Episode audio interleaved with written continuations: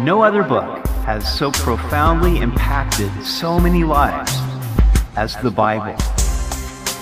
Welcome to Simply the Bible, the Through the Bible teaching program of Pastor Daryl Zachman of Calvary Chapel, Treasure Valley. Today we see where Job's third friend Zophar tells him to put away his iniquity. But what does he really know about Job? This is a good lesson in what not to say to the one who suffers. We hope you'll join us as Pastor Daryl continues in Job chapter 11 on Simply the Bible. Have you ever felt so sure you were right, only to discover later that you were dead wrong? This is the plight of Job's three friends. They were so convinced that they were right and Job was wrong. After all, look how Job was suffering. Well, they were prospering.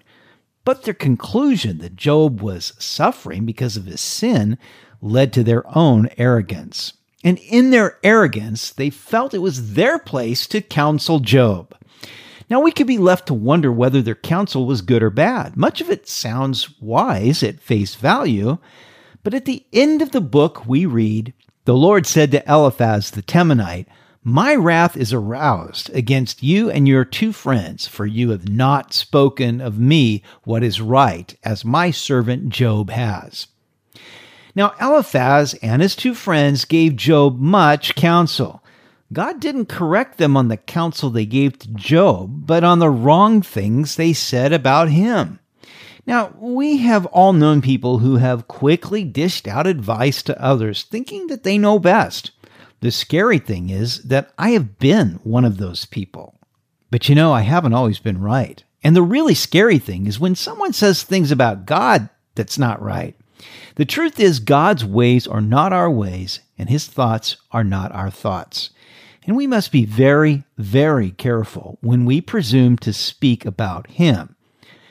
It would be easy for us to point the finger at Job's three friends and ridicule them for their highbrow insensitivity and lack of genuine compassion for their suffering friend. But don't we all know people in the church who have been like that? And haven't we on occasion been one of them? The Jewish Talmud says, the deeper the sorrow, the less tongue it has. And James tells us, Indeed, we all make many mistakes, for if we could control our tongues, we would be perfect and could also control ourselves in every other way. You know what? I've never met a perfect person. Have you? We continue in Job chapter 11. Then Zophar the Naamathite answered and said, should not the multitude of words be answered? And should a man full of talk be vindicated?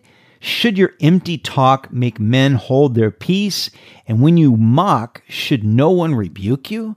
For you have said, My doctrine is pure, and I am clean in your eyes. Now it is thought that Zophar was the youngest of the three friends because he's the last to speak, and that would be culturally appropriate. And Zophar just can't stand what Job has said. He said, Shouldn't your words be answered? And I'm going to be the one to tell you and to set you straight. Your talk is empty. And are you going to make us hold our peace? You see, he accuses Job of saying wrong things. And of course, the things that Job said, that he did say some things that weren't right about God. But Zophar was wrong in what he accuses Job of saying. He says that Job said, My doctrine is pure. Job never said that. In fact, what Job did say was, He said, My words have been rash, for the arrows of the Almighty are within me. He was saying, Look, I'm speaking out of the bitterness of my heart here because of everything that's happened. Zophar also accused Job of saying, I am clean in your eyes.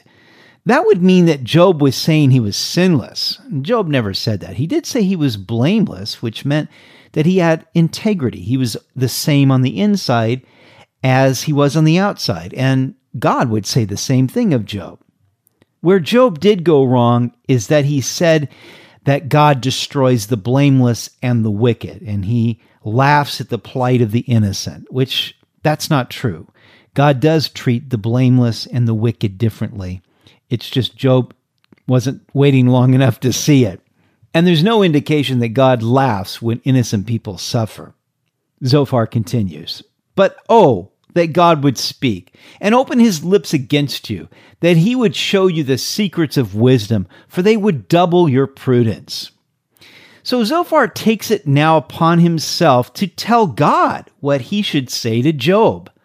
Warren Wiersbe says, Beware of asking God to tell others what they need to know, unless you are willing for him to show you what you need to know.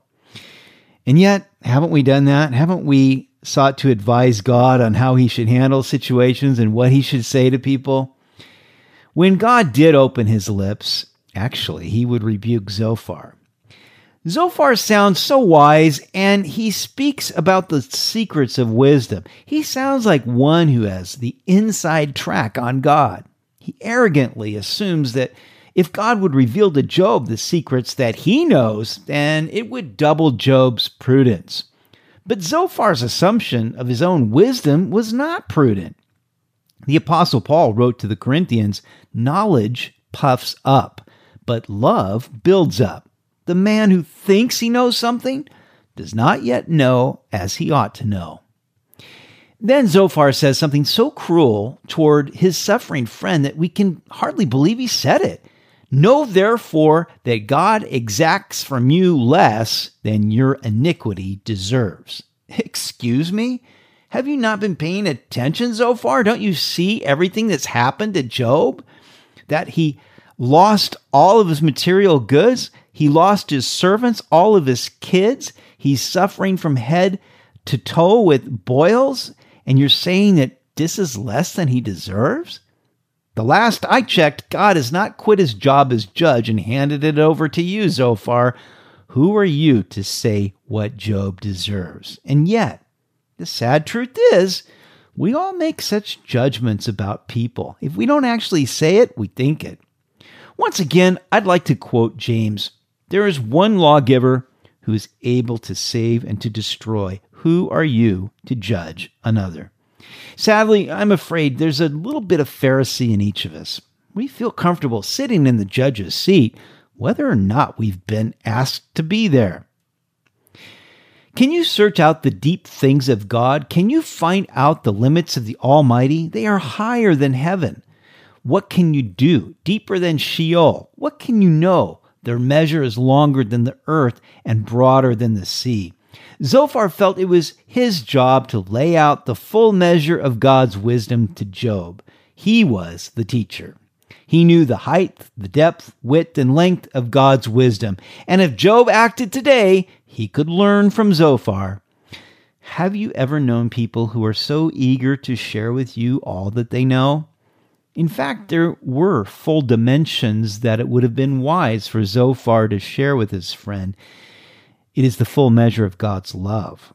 The Apostle Paul longed to impart this to the Ephesians that you, being rooted and grounded in love, may be able to comprehend with all the saints what is the width and length and depth and height, to know the love of Christ which passes knowledge, that you may be filled with all the fullness of God.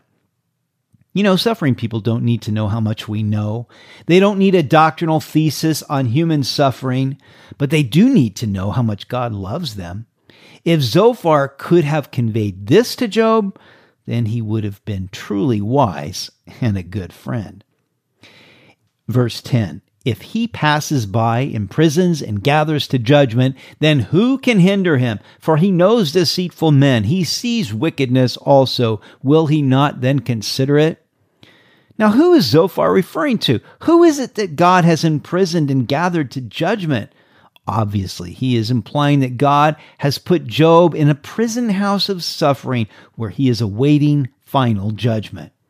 It's like Zophar is saying, God knows your deceitfulness, Job. He sees the wickedness you're hiding from the rest of us. He knows the truth about you. For an empty headed man will be wise, when a wild donkey's colt is born a man. Finally, Zophar insinuates that Job is an empty headed man. I find that interesting because of what Jesus said in the Sermon on the Mount. Whoever says, You cursed fool, you empty headed idiot, shall be liable to and unable to escape the hell, Gehenna, of fire. In reality, the one in danger of being gathered to judgment was Zophar, not Job. There again, it is so easy for us to look at our neighbor's bad circumstances and assume that he is suffering because of his evil or stupidity. But it wasn't true of Job, and it may not be true of our neighbor. May God help us to love rather than to judge.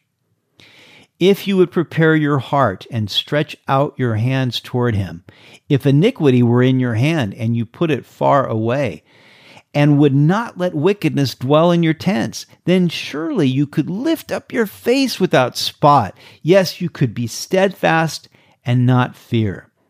Now, you know, these words are actually good words if they were placed in a different context, if they were spoken to somebody who was stranded in sin. It's really the gospel. This is how you can set your life aright. You see, you can prepare your heart, literally means to turn your heart stretch out your hands toward God, put away your iniquity, get rid of your idols, and then you would have confidence before God. He would forgive you and you would have no fear. Because you would forget your misery and remember it as waters that have passed away, and your life would be brighter than the noonday. Though you were dark, you would be like the morning, and you would be secure because there is hope. Yes, you would dig around you and take your rest in safety. You would also lie down, and no one would make you afraid. Yes, many would court your favor. Again, these are good words. It's the gospel. Look, if you would turn your life to God, then all of your misery would be like water under the bridge. You won't remember it. Your brightness will return. Your countenance will lift up. You will have eternal security and rest in the Lord. And God will give you favor with Him and with men. All of these things are true of the gospel.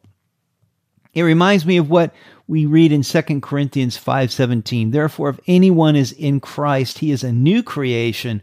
Old things have passed away.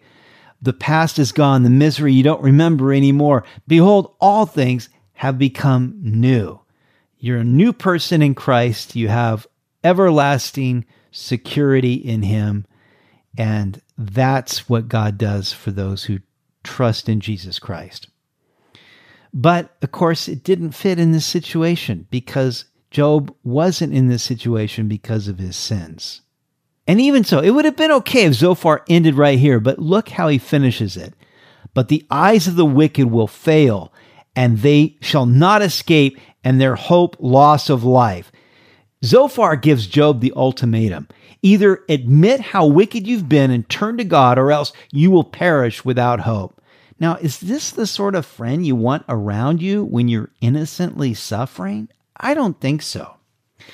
Honestly, this study of the book of Job causes me to think more before I speak.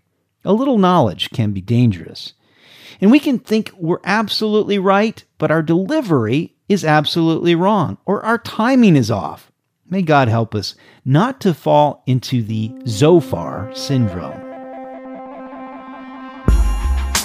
You've been listening to Simply the Bible, the Through the Bible teaching program of Pastor Daryl Zachman of Calvary Chapel, Treasure Valley. For more information about our church, please visit our website at calvarytv.org. To listen to other episodes, go to 941thevoice.com or check out our iTunes podcast.